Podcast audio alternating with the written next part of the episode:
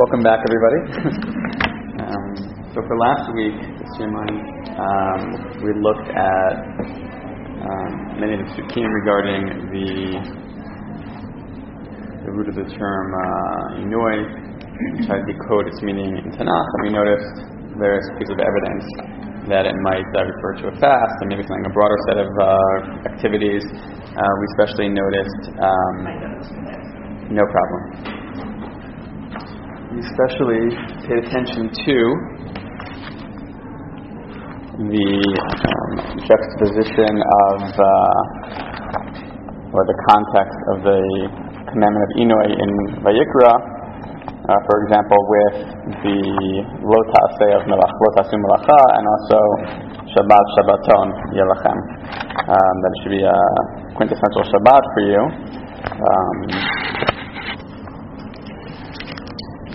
And we noticed that even though the tradition in general takes the commandment to be one of lo ta'ase, that is to say, the initem is formulated in the positive, but the set of activities associated with it are about, lo ta'ase, basically meaning don't do, don't eat and drink, etc. We noted that in various points in the tradition that see a more active acts of inui, whether that be customs of flagellation on Erev Yom Kippur, whether that be perhaps even in certain ways, certain understandings of the mitzvah to eat on the 9th of Tishrei, which some sources seem to indicate is associated with inui, designed to increase the inui of Yom Kippur.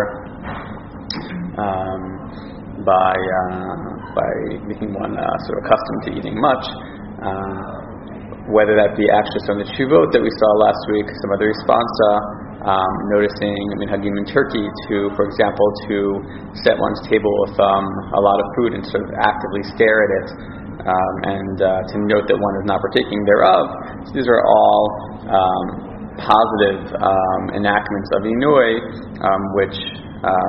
which we can sort of pin on or associate with the positive conjugation of the verb in Vayikra, but also think more broadly psychologically, religiously, for the religious impulse, psychological impulse to engage in sort of positive means of achieving kapara. What I want to do this week is take a look, as I noted last week, take a look at some of the sugyot, or part of the sugya at the beginning of the 8th parak of Yuma, regarding the commandment of Inui and how it's understood in Chazal. I should give you a new packet anyway, whatever, but that has other material also we can talk about later. I have two things today. One is two packets to use side by side. One is pieces from the Gemara there, in the 8th parak of Yuma, and I also have some selections from the Rambam in Hilchot Shvitat Asur, where he discusses Hilchot Yom Kippurim. Interestingly, he calls it Hilchot Shvitat Asur. Hi. It is, yeah. Hilchot Shvitat Asur. Sorry, we're just already getting going, but please take a seat. I was just reviewing what we did last week, before, but we sort of just finished that process.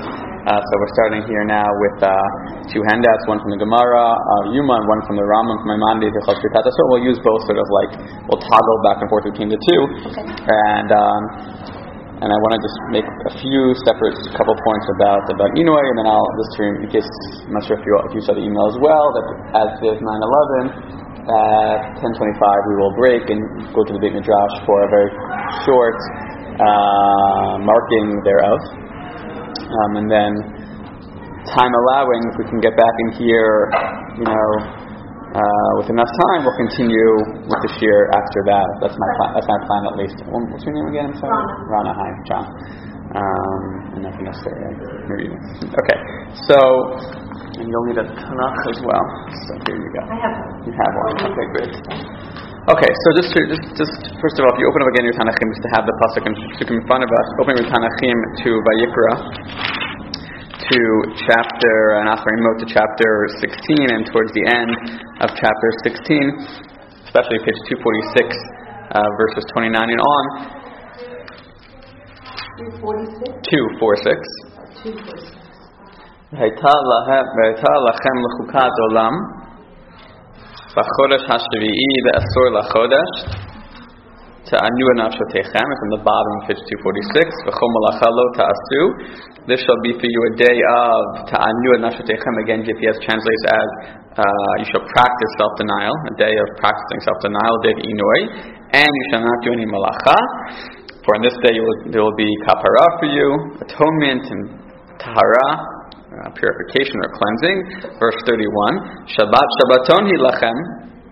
It shall be a Sabbath of complete rest for you, as JPS has it, a quintessential Shabbos. Ve'initim benashotechem, and again you shall practice self-denial, chukat olam, etc.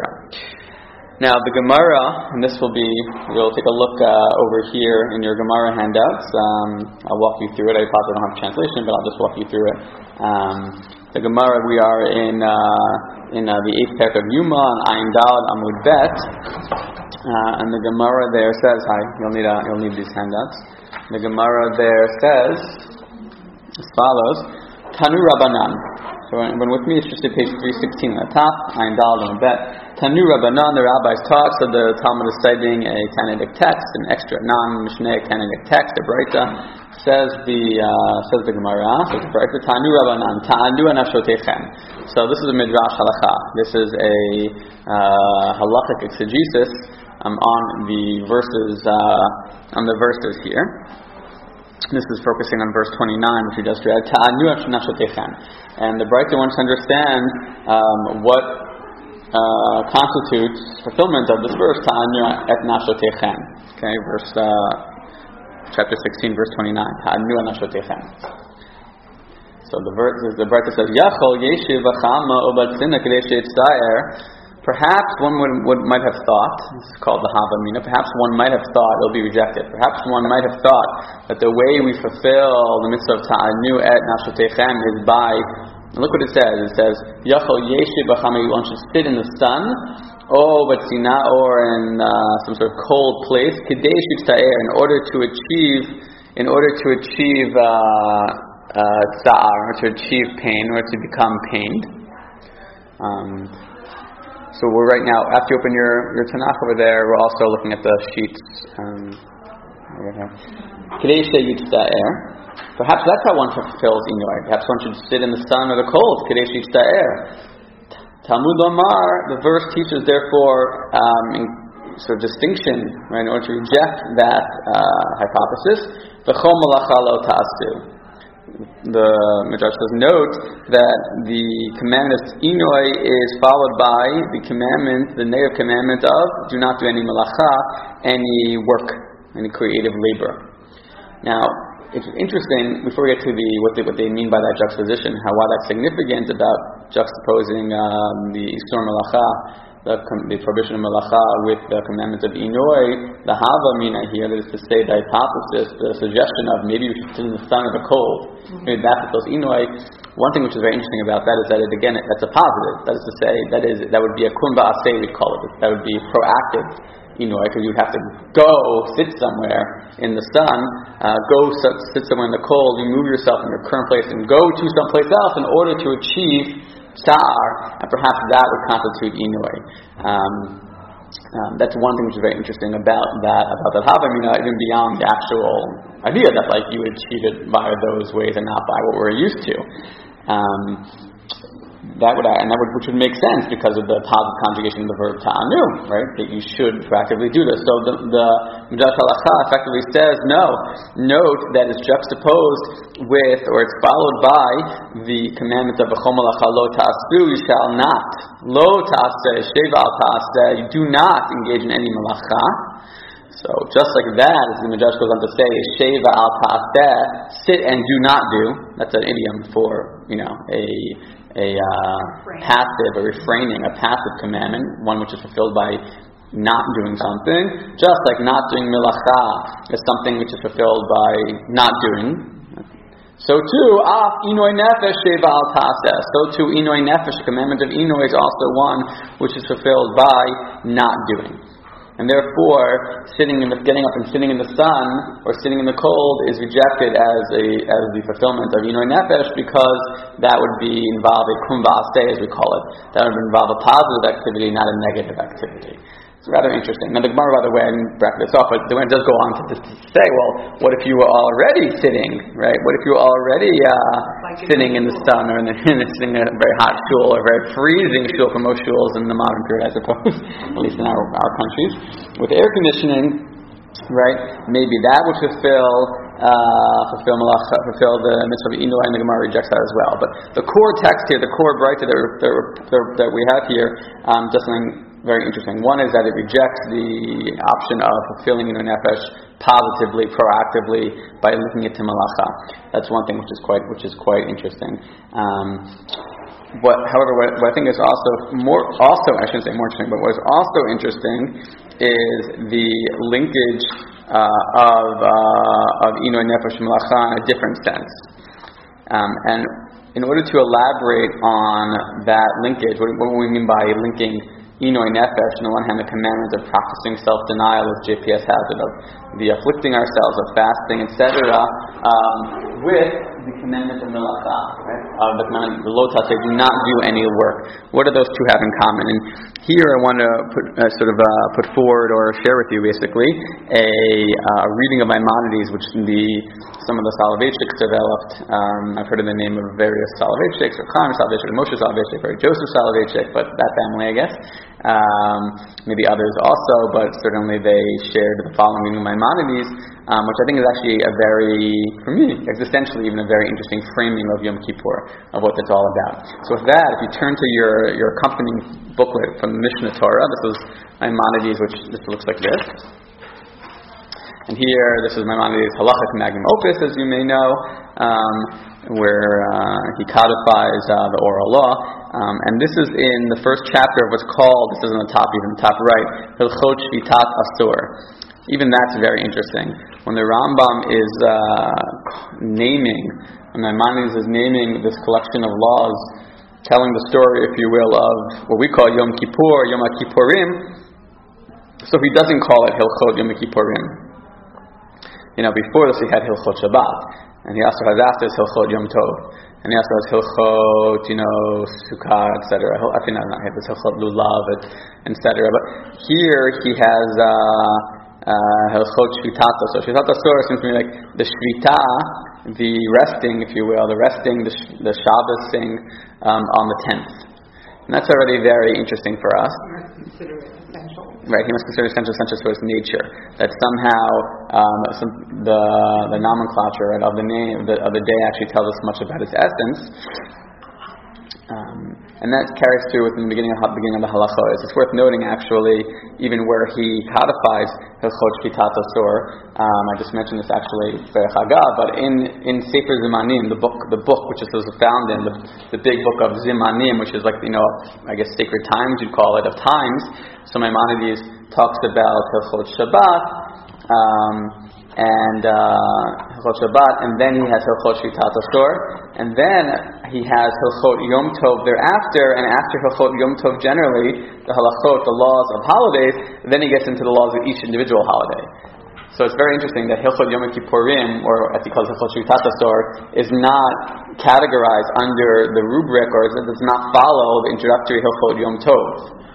Right? Rather, it's actually before Yom Tov. It's like Shabbat, what we call Yom Kippur, and then he says Yom Tov and each of the Yom Tovim, each of the holidays.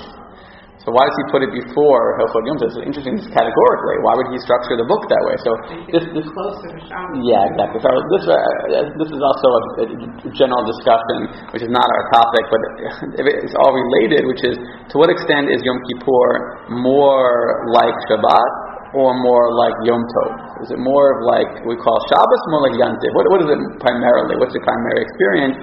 On the one hand, it's not like Shabbat in the sense it's not the seventh day, and it's follows the time of the Kaddish Yisrael Azmanim, is to say that we have to sort of it's a humanly constructed time, etc., etc.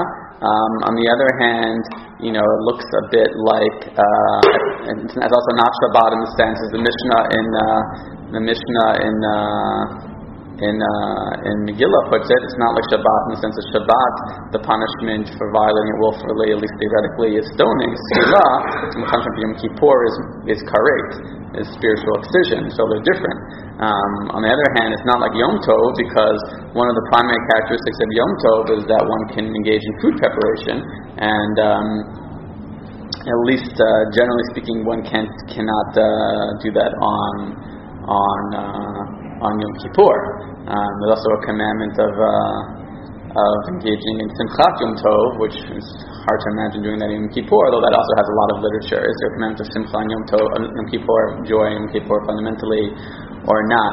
Anyway, so this Mukha wasn't like I was listening to a shiur by him, and he made this point about the category, the order of the halachot, and I thought that was kind of interesting. It's one of the pieces of evidence that for the Rambam, for Maimonides, it seems that Yom Kippur is more associated with Shabbat. I think, or at least I hope I'm paraphrasing him correctly. If not, then take it as my own. But that Yom Kippur, actually, you see here, is already more of a shvitat asur. It's closer to a Shabbat experience than a Yom Tov experience. And if you go on to the first halachot already, look how he talks in the very beginning. He says, it is a positive commandment, mitzvah d'aseh, l'shibot v'malacha, d'asur l'chodesh hashvi'i. It is a positive commandment to l'shibot v'malacha. It's a very interesting formulation they have in English, to refrain from all work. We could say to Shabbos from all work, if you will. That is to do the same thing you do on Shabbat, l'shibot mikom malacha, to rest, to refrain from malacha, as it says, Shabbat Shabbaton hu lachem. And he goes on to say, you have to describe, which malachot are asur on Shabbat, on Yom Kippur, which activities are asur, are prohibited, and which are not. And it's it's kind of interesting that and if you turn the page, until he doesn't get to the prohibitions of eating and drinking until halacha 4. It's only in halacha 4 that he says, and look how he says it. If you turn the page, he says, I'm skipping halacha 3 for a moment, although it's pretty important. He says, mitzvah aseh acheret yishminu Yom Kippur. And there's another positive commandment Yom Kippur. He actually is going to say it's positive and negative, by the way. But l'shibot bo ma'achila v'shtiyah. There's another positive commandment Yom Kippur, and that is, look at that same verb. This is what's really fascinating to me. L'shibot bo ma'achila v'shtiyah. To Shabbat, to refrain from eating and drinking. As it says, ta'anu et nashatechem, you shall afflict your souls, which according to the oral tradition we've learned is fasting, right? Zahatso. Whoever fasts fulfills this positive commandment, and whoever, on the other hand, whoever eats and drinks, first of all has nullified, has been mivatel, has not fulfilled the positive commandment of engaging in inui, but also violated the negative commandement of v'chol nefesh shelo ta'uneh. Whoever does not engage in inui, right? So then the punishment would be spiritual excision, would be karet, and as such, you see there's a lo ta'ase as well. So for us, the main point I want to pull out for here is this formulation of l'shibot bo me'achila v'shtiyah. Very, very important. For the Rambam in Hilchot Shvitat Asur, in the halachot of resting on the 10th, he says there's two types of resting. The first type of resting we said in halakha aleph, the first halakha was resting from malacha. So resting from work. All right, that makes sense, right? Like just like on Shabbat, you don't do work. Okay, so Yom Kippur, you don't do work. So you're shovet mimalacha. You're refraining from malacha. But then he says, and there's also another positive commandment, and it's just a funny formulation. It's not funny. It's an interesting formulation.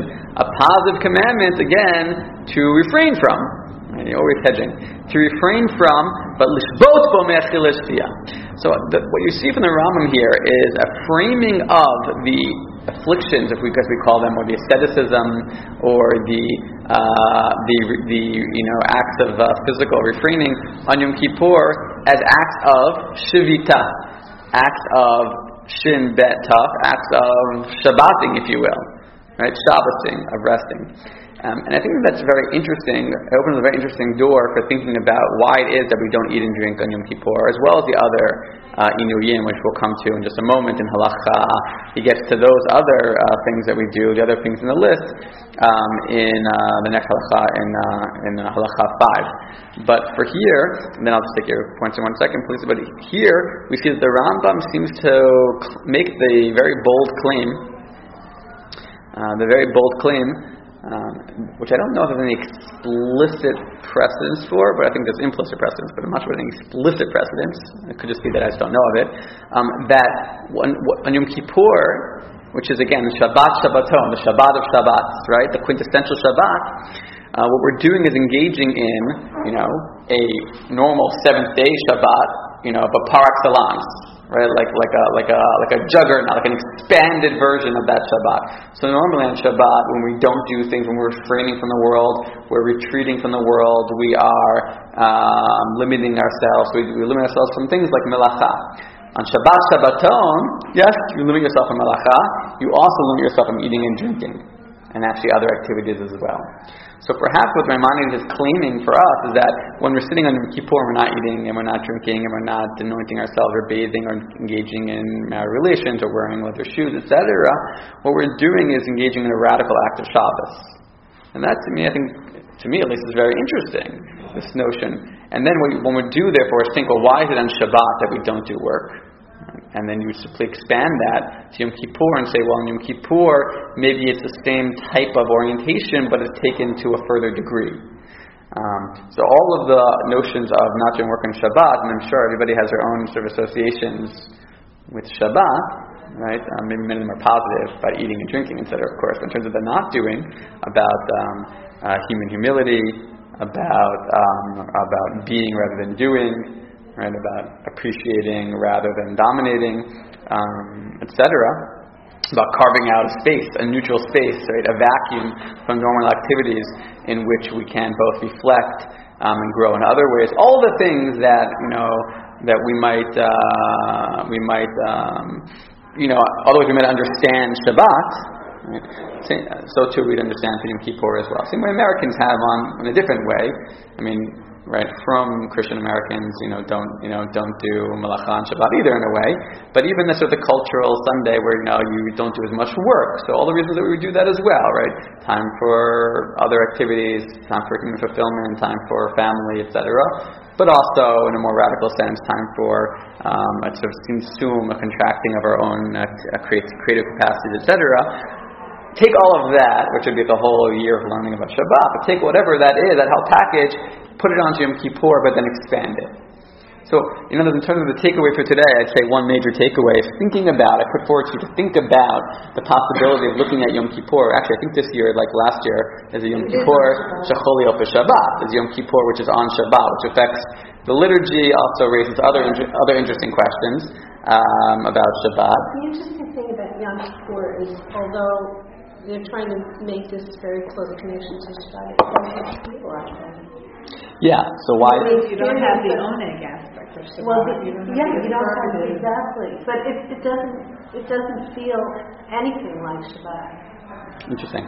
So I think that's an interesting point. So is there a disconnect? Maybe the Shabbat, maybe Yom Kippur that you are experiencing is not the Maimonides experience. So one of the reasons I sort of share this learning is, maybe it can open the window for having a different experience. Mm-hmm. Maybe that's a way of experiencing Shabbat and Kippur, even absent the oneg, as you call it very well, even absent the positive mitzvot.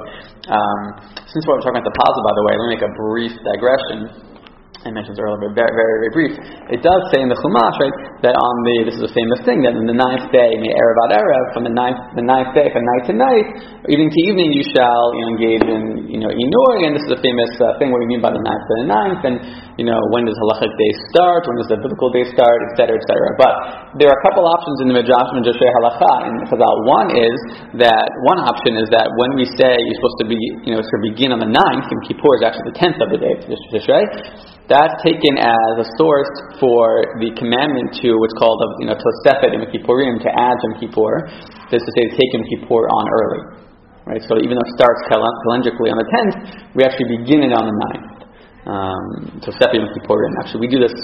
The Jewish people do this often on Shabbat Yom Tov as well. According to Maimonides, the only time there's a biblical commandment to engage in Sefet Yom Kippurim, Sefet something, right, to add on to a holiday is Yom Kippur, actually. Special mitzvah Yom Kippur to take on early. But another possibility is that, and this is also found in Midrash Halakha actually, is that anyone who eats and drinks on the 9th of Tishrei, it is as if they fasted on the 10th. So when we say you're supposed to fast on the 9th and Erev Ad Erev and evening to evening, so one of the other options in Midrash Halakha is whoever eats and drinks on Erev Yom Kippur on the 9th Yom Kippur, so this year that'd be Thursday night, Friday, whoever eats and drinks on those days, it's as if they fasted on the 10th. So that's actually fascinating for a whole host of reasons. The Beit Yosef, or Yosef Caro, in his commentary on the Torah, so he gets to hear this whole thing about does that indicate that like you're supposed to be eating and drinking a lot, or does that indicate that ideally you really should? I mean, really, you should be fasting on the 9th as well, but if you eat and drink, that's good enough. But it sounds like what you should do on the 9th is eat more, so that when it gets to the 10th. So this is exactly the question. So why is it... No worries. So why is it that we say that one should eat and drink a lot on the 9th? So there's a couple of different options.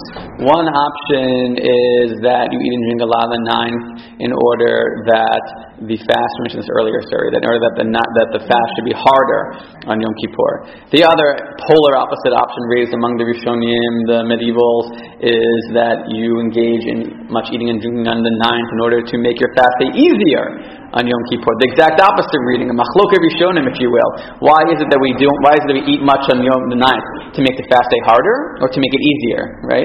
I was always taught growing up was to make it harder, but the other Rishonic opinion is that, God has mercy on us and wants us to, commands us to fast, that's true, but also commands us to eat and drink a lot the day before to sort of, give ourselves provisions, fortify ourselves to make it easier. So it's a very interesting machloket.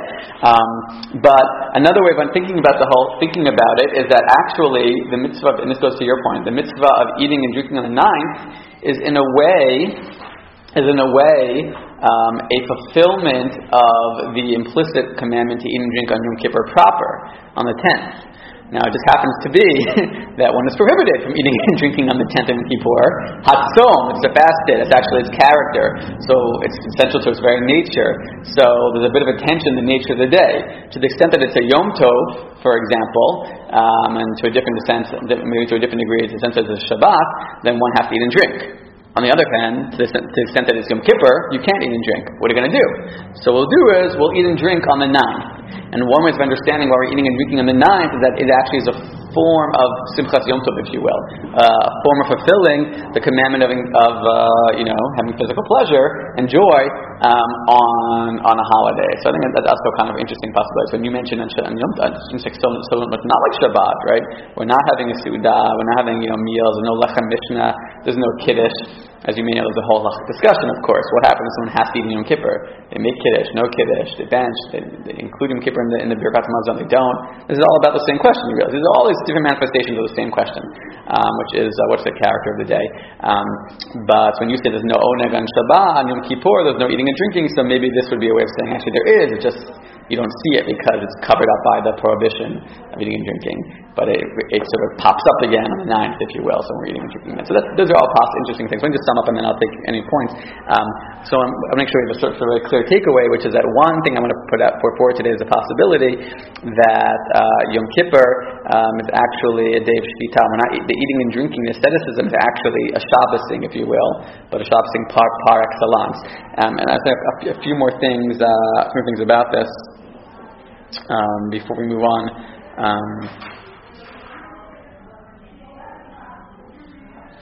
there's just so many things to say, but a few more things to say about this. If you turn to Halacha Hey, the fifth Halacha in this chapter, which is you can find on page 154 in the photocopies in front of you. So here's where he talks about the other inui and the other afflictions. Similarly, we've learned according to the oral tradition. That we may not wash oneself, annoy oneself, etc., etc. The other, wear shoes, engage in sexual relations on this day. These are the other four inuyim. And he says it is a mitzvah to refrain from these activities, and here I underlined in Hebrew, it's a mitzvah to refrain to Shabbat from these as well, just like one is Shabbat from achila and shtia, from eating and drinking. So again, he uses the same term about being shovet, but it's other things as well, not just eating and drinking. But we do note that he seems to distinguish between the eating and drinking on the one hand, that seems to be more of a core prohibition as opposed to the others. And this is a major tension in halachic literature. Already in the Gemara, maybe we'll see this in a few minutes, in the Gemara, we know that there is a biblical commandment of inui, of afflicting oneself in Yom Kippur, or refraining, engaging in self-denial. How do we do that? So we know part of that has to do with not eating and drinking, and we know there's other activities as well you can't do, these washing, etc. There's a major machloket, however, about how to categorize these various refrainings, because while clearly eating and drinking are considered to be biblical commandments, okay? However you understand the word inui in the Bible, it's clear that halachic tradition takes that to mean fast, don't eat and drink. There are those who think that the other four are actually rabbinic in nature, that those are second-tier prohibitions. The primary prohibitions are chila and shtiyah, eating and drinking. The other four are, obviously they're mandatory, but they're rabbinic. And this is the reason we think this is due to various reasons, including the fact that there are certain leniencies that arise with regards to, let's say, washing. The Mishnah talked about this already, that a king and a bride may wash their face, etc., which you would be surprised to find these exceptions if it's actually a biblical sweeping categorical biblical prohibition. If it's rabbinic already, then we can understand perhaps why we have such leniencies. Others disagree, by the way, and think that no, they're actually all biblical, and the reason we have such exceptions might have to do with, there's various ways of answering that. Maybe say washing, for example, the only prohibition of washing on the biblical level would be washing one's whole body. Washing less than one's whole body already is a different thing. That already would be rabbinic. But washing in general, washing your whole body, would certainly be prohibited biblically. Or another way of understanding the exceptions would be to claim that the type of washing which is prohibited is only a certain type of washing, the washing of ta'anu, the washing of washing which is for the sake of pleasure. For oneg, right? For pleasure, and washings which are not about pleasure per se would not fall under the prohibition, right? We also, by the way, we go to the mikvah on Yom Kippur. Nida would go to the mikvah on Yom Kippur. That's also emerging in, what's that? On Yom Kippur night, on Yom Kippur night. No, you don't go back. No, but on Yom Kippur. No. Then is that? No. No, I'm wrong with that. I thought that Yom Kippur proper fundamentally is actually an exception to wash on Yom Kippur and Tishrei B'Av in order to do the Hesped Torah. You're allowed to have a limited washing of that area of the body for that purpose, but you don't prepare for Mikvah. Interesting. So maybe your Mikvah night is Coventry night, like Friday night this year. You don't do anything and you just wait till Saturday. Okay, so maybe I'm totally wrong. I'm not sure, but that's how I was. That's your teaching. Yeah. Because there's a prohibition on Tashmish Hamitah, you don't want to put the woman in a position of being available but not available. Yes, I'm thinking of other mikvah. I would have to look into what I'm remembering. But there was the experience of Yom Kippur, the literal experience in ancient times where it was like Sadie Hawkins Day, right? Where the young girls would come out and. Mishnah and Ta'ani about. Exactly. And it was a day where you found a wife. I mean, it's not. I mean, I'm just saying that. The idea of it being a day of affliction seems to always have been somewhat mitigated. Yeah. In our tradition. Yeah, I think that's a very important point. I mean, the question is it mitigating the affliction or is it recasting the affliction, right? That's why it's hard to find a good term. That's why the practice of self-denial. Maybe affliction is not the right word exactly. Maybe there's no actual contradiction between the dancing and the white and right. People. I'm not sure. Do any of the biblical passages that deal with Yom Kippur with the nefesh use the actual word zone? No. It's not a biblical. Not about Yom Kippur. In other contexts, they talk about with relevant juxtaposed zone, but not Yom Kippur. Mm-hmm. It's interesting. I think it's in Bukhari, right, where the question comes up. Mm-hmm. Some of this, some of that. Fast? Right. And God says, I'm not the one who told you to fast. That's true. So I'm the other. Well, that's the other fast. That's not. Right. That's not going to be Yom Kippur anyway. some Revi'i and some right, interesting. Now if you just look on something else which is very interesting here is that it's the next line which we left off on, right? It says, you know, mitzvah l'shvot, mikol elo. I'm sorry, so I got a little distracted. One thing I want to say is that, so there are those who say that all the other four are rabbinic. There are those who say they're all biblical. And then there's an intermediate position which is very interesting, put forth by the Ran. He claims that the four, you know, inui, another four afflictions, they're biblical in nature. That is to say that the Torah commanded that one engage in, you know, that one practice self-denial. But the rabbis were given authority to define the contours and the parameters of that biblical commandment. Right, so it's sort of a mixed position, intermediate position. So it's biblical in its sort of core, but what practices constitute that biblical prohibition, biblical commandment, were given up to the rabbis. That's a very interesting position. And there's all this debate about what the Maimonides meant. In any event, those are that's a long-standing debate. But here in Maimonides, you look at the next line over here. He says, "The mitzvah l'shvot mikol elu." It's a mitzvah to rest from all these four. Sorry, from all of these, just like one rests from achila and shtia. And look what he says. He says, as it says, Shabbat Shabbaton. He cites basically like a Midrash Halakha. He says, Shabbat Shabbaton. It says that Yom Kippur is considered a Shabbat of Shabbats. I'm on page 155, basically, right? He says, and look what he says when version in front of you. He says, Shabbat le'inyan achila, Shabbat in terms of eating. Shabbaton, and it's, you know, of Sabbath, linyanim elu, refraining from these other activities, meaning the aforementioned, right? Washing, anointing oneself, wearing shoes, and sexual relationships. Very interesting. So, Shabbat linyan achila is a Shabbat in terms of eating, what he means by you may not eat and you may not drink, like he said earlier, mitzvah l'shvot, and Shabbaton linyanim elu. What's very interesting is that this is the text in front of you. However, if you just turn to the last page in the packet, or maybe it's the back of their last page, to this over here, this is a printing. This is a photocopy from Rav Kapas Maimonides, one of the late great Yemenite scholar, and I underlined it. It looks like this page. Look how he talks. He says, "Nesim malacha Shabbat le'inyan melacha." See what I underlined? Yeah. Same halakha, right? Shabbat Shabbaton. Shabbat linyan malacha, Shabbaton linyan. So he changed the girsa, the text in the Yemenite, and he actually says this is the version in all of our manuscripts, and this is the correct version. So it's Rav Kapach, okay. Shabbat linyan malacha.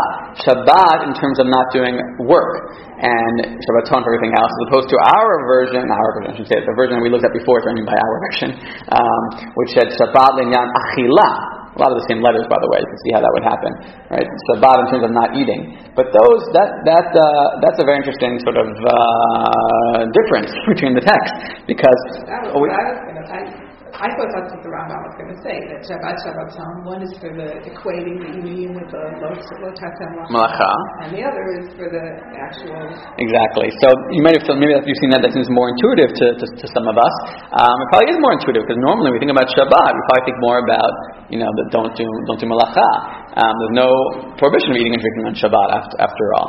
But the reading of Shabbat linyan achila is interesting also in the sense that he thinks that that's the primary prohibition, apparently, of these, and the others are somehow derivative thereof, or I don't know when to call them secondary. Are they secondary because they're rabbinic, or secondary biblical nonetheless, but secondary from the biblical world? That already we could debate. That's a very interesting thing. Now I said before that there's no explicit text that I know of that actually says this. That says that they use the formulation of like shvita vis-a-vis the inuyim. We do have our couple of different pieces of evidence, though. One is the text we started with, which is why we turned to, right? Which is that the juxtaposition of, you know, inui malacha, and also further on, the truth is further on the Gemara later on will say that how do we know that all these things are prohibited? As it says, you know, Shabbaton Shvut. Right, this I didn't give to you right now, but Shabbaton Shvut. Stay in the same paragraph in the Gemara there, and then one shall refrain. On the text in your Gemara in the Vilna, you'll see that it only refers to the other activities, and it says that the other activities are prohibited because of Shvut. Thou shalt not do because of Shabbat.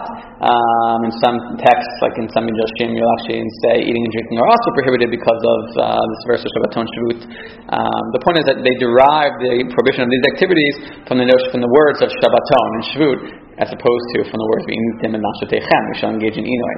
So all of that is, I think, precedent or support. I assume that's where Rambam got it from, right? This notion, among other things, maybe the notion that Yom Kippur is basically Shabbat, and the activities one can engage in Yom Kippur are basically fulfillment of quintessential Shabbat, a Shabbat Shabbaton, and therefore, when we think about we're not eating and drinking, one way of thinking about that is about asceticism or about afflictions. Another way of thinking about that is it's more not doing. Right? We're not doing from the world.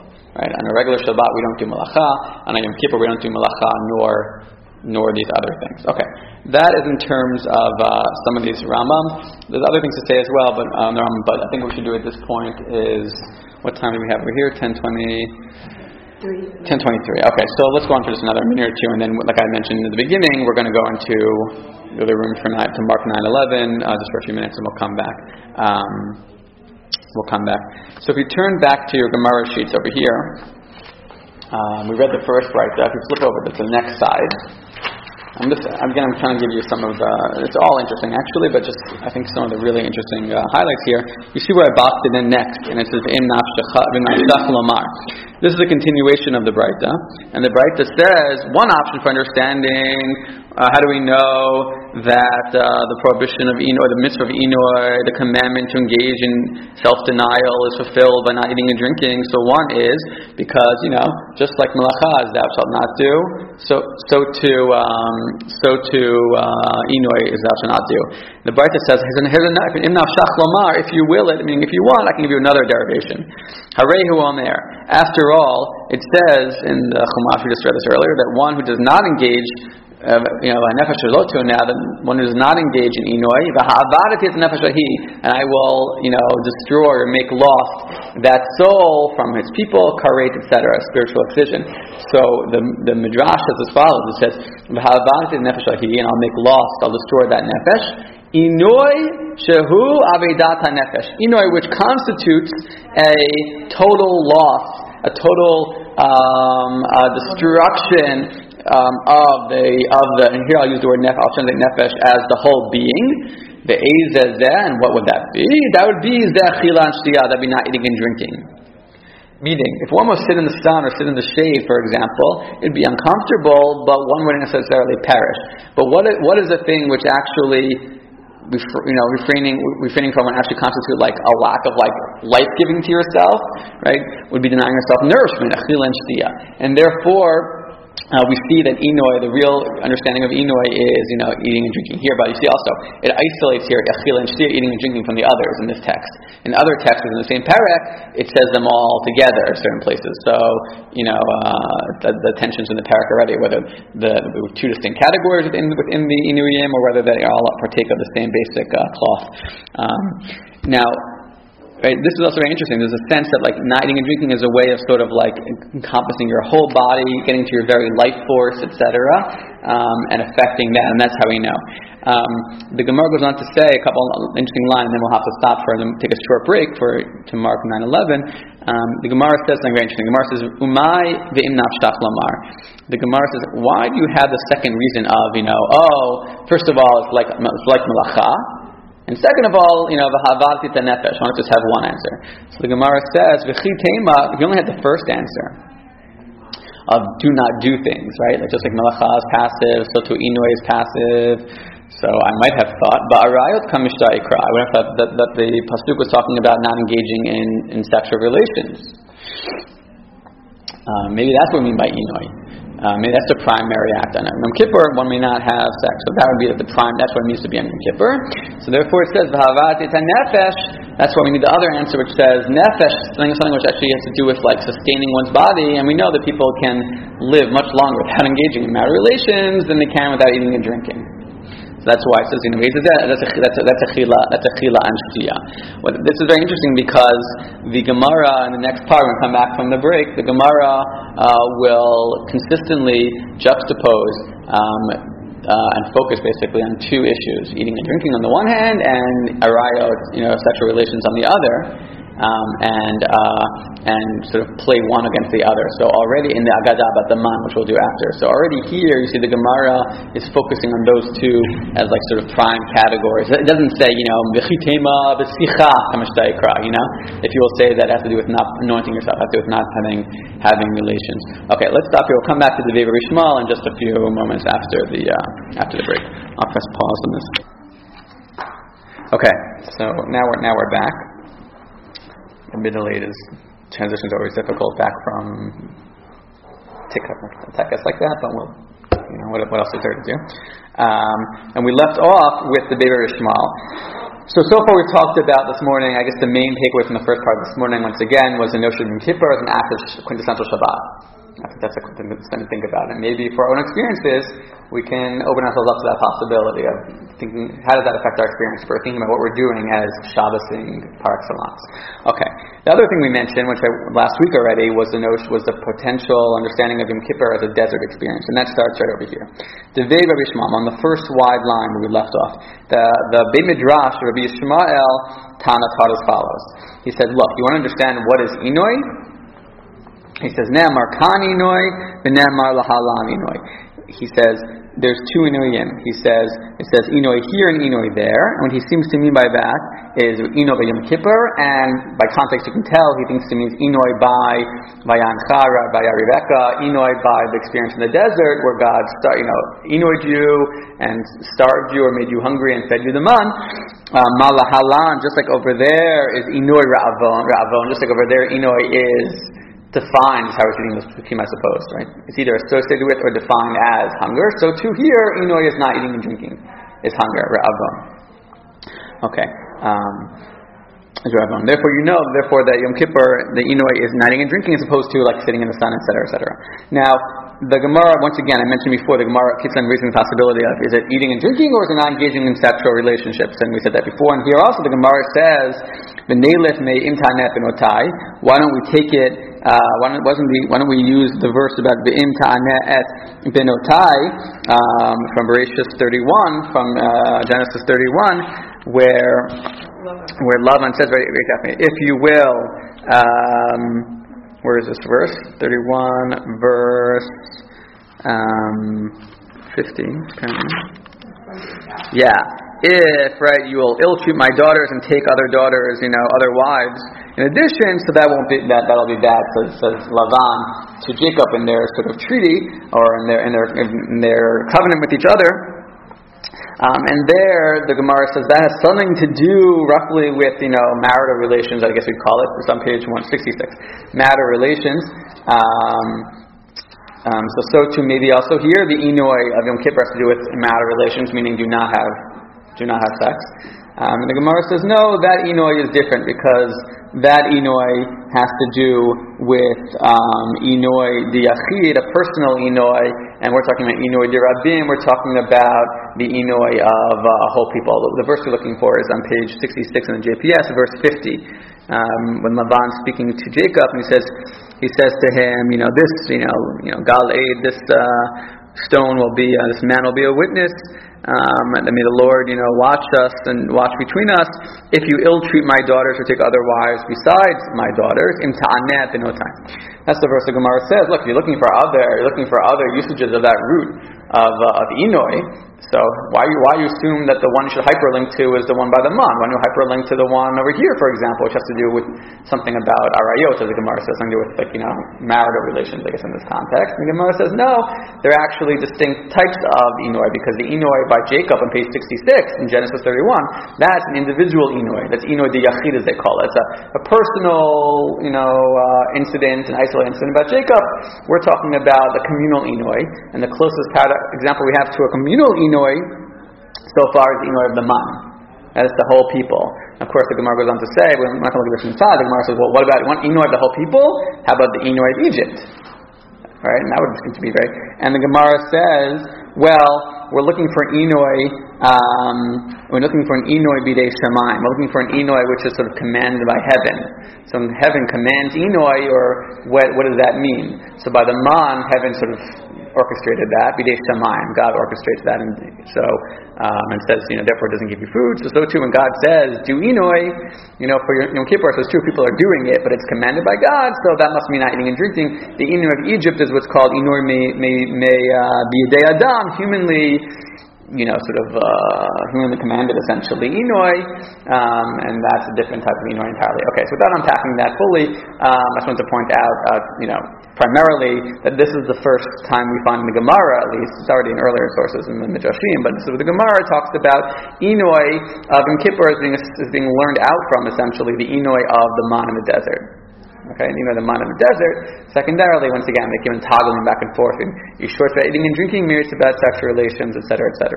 Now, if you stop the Gemara here, and here's my my main thesis for the next 10 minutes. If you stop the Gemara here, you would have said, okay, so this is one derivation among many, and it's looking for the root of inui, and it's interesting, but I wouldn't focus on it, overly much. I wouldn't want to, put too much weight upon this one derivation about looking into the man. But what actually happens if you open it, I give you photocopies of a bunch of it, but it basically goes on for in the Vilna printing, it goes on for about a page and a half, maybe more than that, folio and a half of the Talmud, a long excursus or meditation on agadah, a narrative about the man and what's on the man, the fowl. And the Slav in the desert, and all these other things as well, and about sex, and about seeing, and the Garden of Eden, and all these things.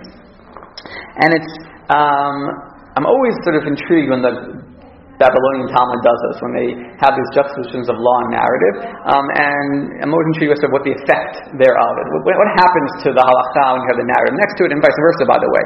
What happens to the narrative when you have the halakha next to it, and they actually mutually enrich each other. It's for me, one of the most exciting features of the Bavli.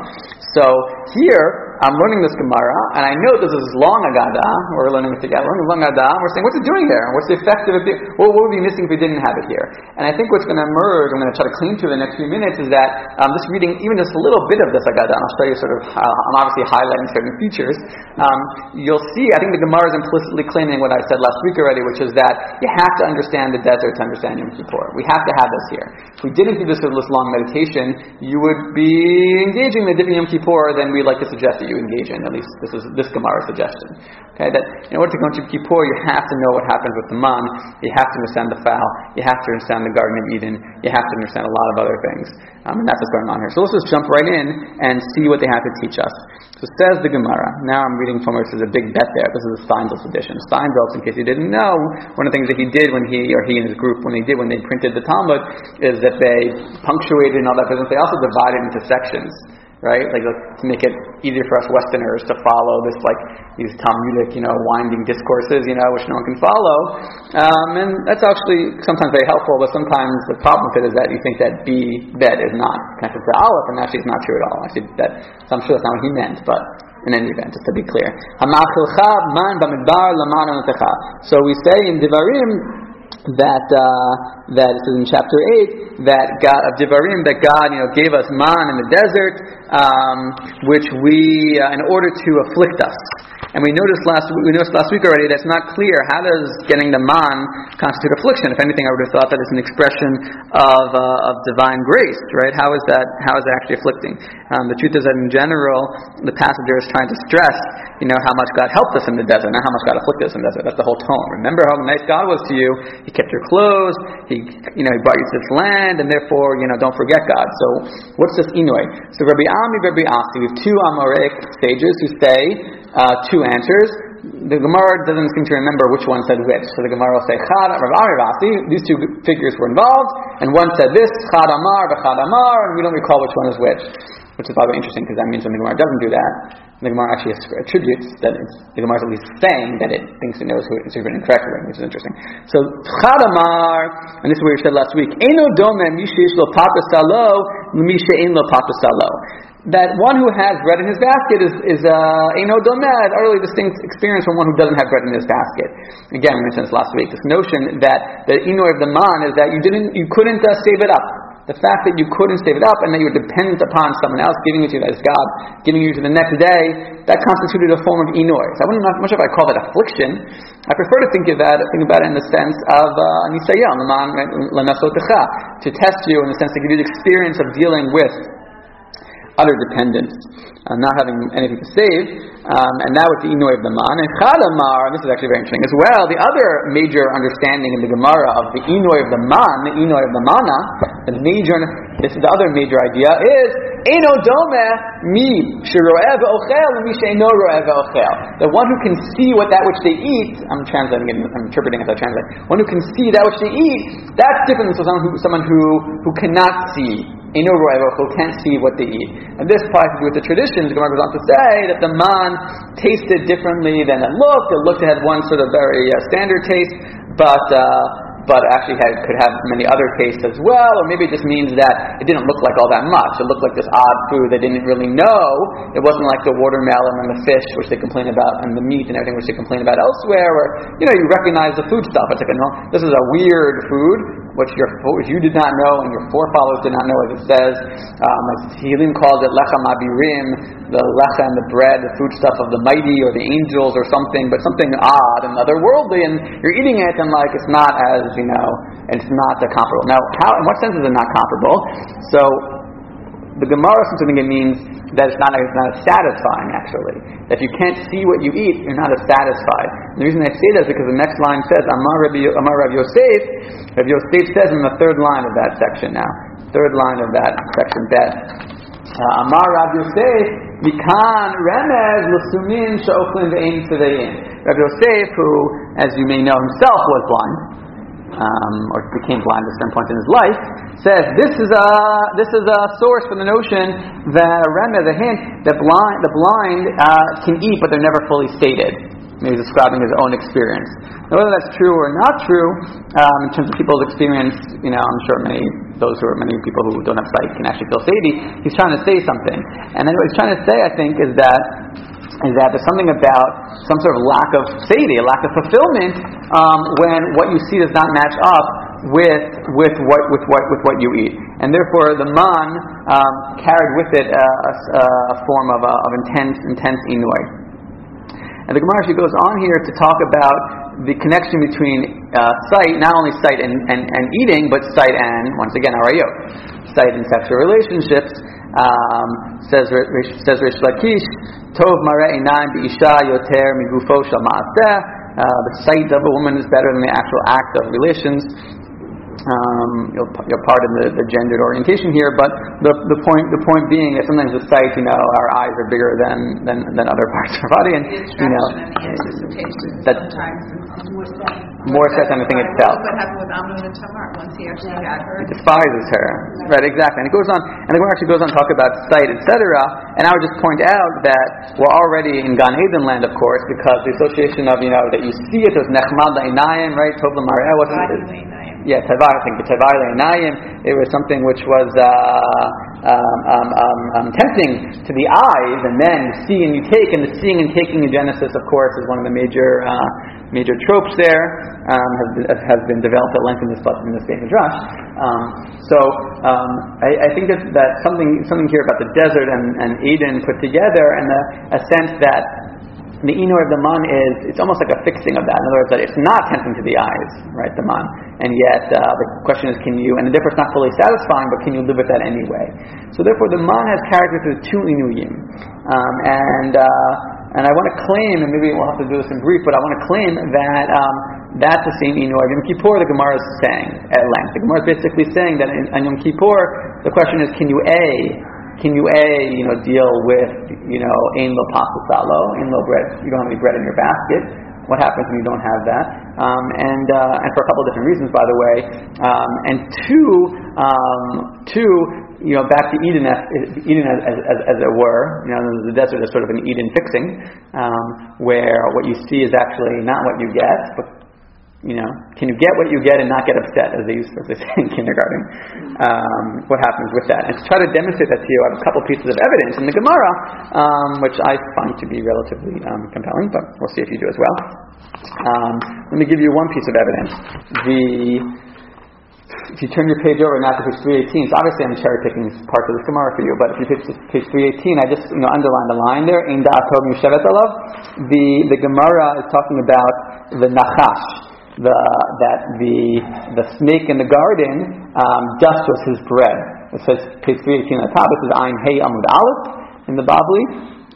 That the Nachash of Halachmo. Amir Vasi again trying to figure out what does that mean. What do you mean that bread was his lechem? Bread was his food or his bread? So a couple of pardon me. What did I say? Bread. I meant dust is his bread. Excuse me. The dust is his bread, or dust is his food, because lechem can mean both in biblical Hebrew. So one said. Same figures. One says, one said, no matter what he ate, everything that he ate in the world, even the best delicacies in the world, tasted like dust to him. So he's eating many products, they just all taste like dust. If he ate all the foods in the world, all the delicacies of the world, he wouldn't be sated until he ate dust. What he really craved was dust. Very interesting, right? But I want to say two things. One is that once you see here that the reason they're bringing up the Nachash, I think, is clear, is because they're talking about Nachash before us. So they're already in eating on the page before, just implicitly. Now they're explicitly in eating. But even more important, this notion of in da'atom yusharat alav is very, very important, because in da'atom yusharat alav means that that all the food products in the world cannot allow him to achieve Yishuv Hadat, a sense of satiety, a sense of fulfillment, a sense of, now he's not hungry anymore. It can't save his hunger. And lo and behold, that actually comes up again in our parak in a totally different context, in Masechet Yuma, because I mentioned last week in the Gemara, I said this already, why is it that the amount which one can't eat on Yom Kippur is a kosevet hagasta, is a specific amount, right? Like a dried date, I believe it is, but a big one. Why is that the amount? Why not like an olive is normal? So the last page in your Gemara's, last page in your handouts over here, you'll see that Rabbi Yehuda says that he's defining the Kosevet Hagasa. He's defining how much it is. It's the very last page. I stuck it right because this is already much later in the chapter, a few pages later in the chapter. But he says, Amar Rava, Amar Rabbi Yehuda, Kosevet Hagasa Shamru. This Kosevet Hagasa, which they said, is a teira mikabetza, is a bit more than an egg worth, and he says, "V'kimluhu l'Rabanan," and the rabbis knew that the b'hachi miyatva da'ate, that with this amount one can achieve yishuv hadaat. He says in Aramaic, can achieve that satiety or that sense of presence and I'm now I'm not hungry anymore. I'm okay with what I have. I don't need to go elsewhere, if you will. And but unless one does not achieve yishuv hadat lo miyatva da'ate. What's so important to me is that that's the same expression. This is an Aramaic. It's the same expression of what the Nachash was or was not able to achieve, right, by eating all the delicacies of the world. He wasn't able to achieve yishuv hadat. That's just one example of I think it's compelling evidence that this agadah, this narrative about the Nachash and the man, is not here accidentally. Right? It's thematically linked with our understanding of Yom Kippur and the parameters of the inui on that day. Now let me just say, because there's more evidence also, but let me say one thing about the inui of not having pasta salo, and then we'll have to close. There's other pieces of evidence as well, by the way, and maybe this is actually a good way to stop. If you turn to where it says page 319, and I start flipping back and forth, but I'll give you the whole thing so you could have it, and I'm happy to learn with you after if you'd like. Page 319, it says, "V'haman k'zera gad lavan v'tamo," etc. That the man was like a god seed, white, and its taste was blah blah blah, etc. etc. So they're trying to say, what do you mean? And what do you mean by that phrase, k'zera gad, etc.? So you see, I underlined the word lavan. One understanding of what it means to say that it was white was shemalbin avnotein shel Israel, that it whitened the sins of Israel. That the man somehow acted as a vehicle for atonement, right? Libun, if you will, right? The cleansing of the sins of Israel. Now, how so? So the Gemara goes on to say, and you can read it yourself. I bracketed it up there, that there was the man acted as a sort of a moral oracle. Because what would happen, we know the man came proportionately each to their needs, you know, so everyone according to their needs, not any more, not any less. So Gemara says the man could check one's morality, one's ethics. How? Because let's say for example one had a servant. Maybe a slave is a better translation of this context. And one says, "Hey, you stole my servant." And we're talking about whose servant it belongs to. So basically, Moshe would say, "La boker mishpat." Let's wait till the morning, and then for mishpat will come in the morning. And in the morning, you'd see whoever had more man fall by their door, by their tent opening. You know who the Eved belonged to. If he had more by my tent, it means I have two mouths to feed him. So God's saying this is where it really belongs. And it goes on to say more things. So the point being, I think, that the man is actually a literal, as you were, bochein kliyot balei. The man literally, you know, testifies towards one's ethical standing and stature. The man is the test of our morality in various senses. Nachmanides in his commentary on the Chumash talks about this as well. Nachmanides says that in the desert, you know, by Mara, Sham Sam Lechoku Mishpat Sham Nisahu. So as opposed to Rashi, Nachmanides says that the mitzvot given in the desert before Sinai basically were rules of the desert, Torah of the desert. They basically were rules, among others, how do you live together, how do you live in scarcity, how do you live, you know, in close quarters, etc., maintain your ethic, maintain morality, etc. So I think that the man, first of all, is something which is, you know, you can't accrue the assets, and you're very, very dependent. In that sense, it's inui, but it's also inui in another sense, which is to say that it's an inui which is designed to test, right, to sort of testify to, which is associated with, like, how can you live together, not only with yourself and like you be dependent, but also vis-a-vis other people. If you don't have a lot of assets, then you have to figure out how to share basically, and how to, you know, have just your own, etc. And it actually is a locus for or a symbol, if you want to say it differently, for a lot of what's going on in the desert. The fowl, of course, is the counterpoint, because the fowl is can you deal with much, and man is can you deal with little. So in short, therefore, for today, we'll pick this up again in 2 weeks. Next week there's a Yom Yun, which I hope I'll see you for again, and co-sponsored between Drisha and Yeshiva Maharat, and the week after we'll conclude this short series. But the two framings for today, therefore, are Yom Kippur as an act of Shvita. Yom Kippur as an act of resting. That's the Maimonidean perspective, perhaps. That's one understanding, and I offer that to you.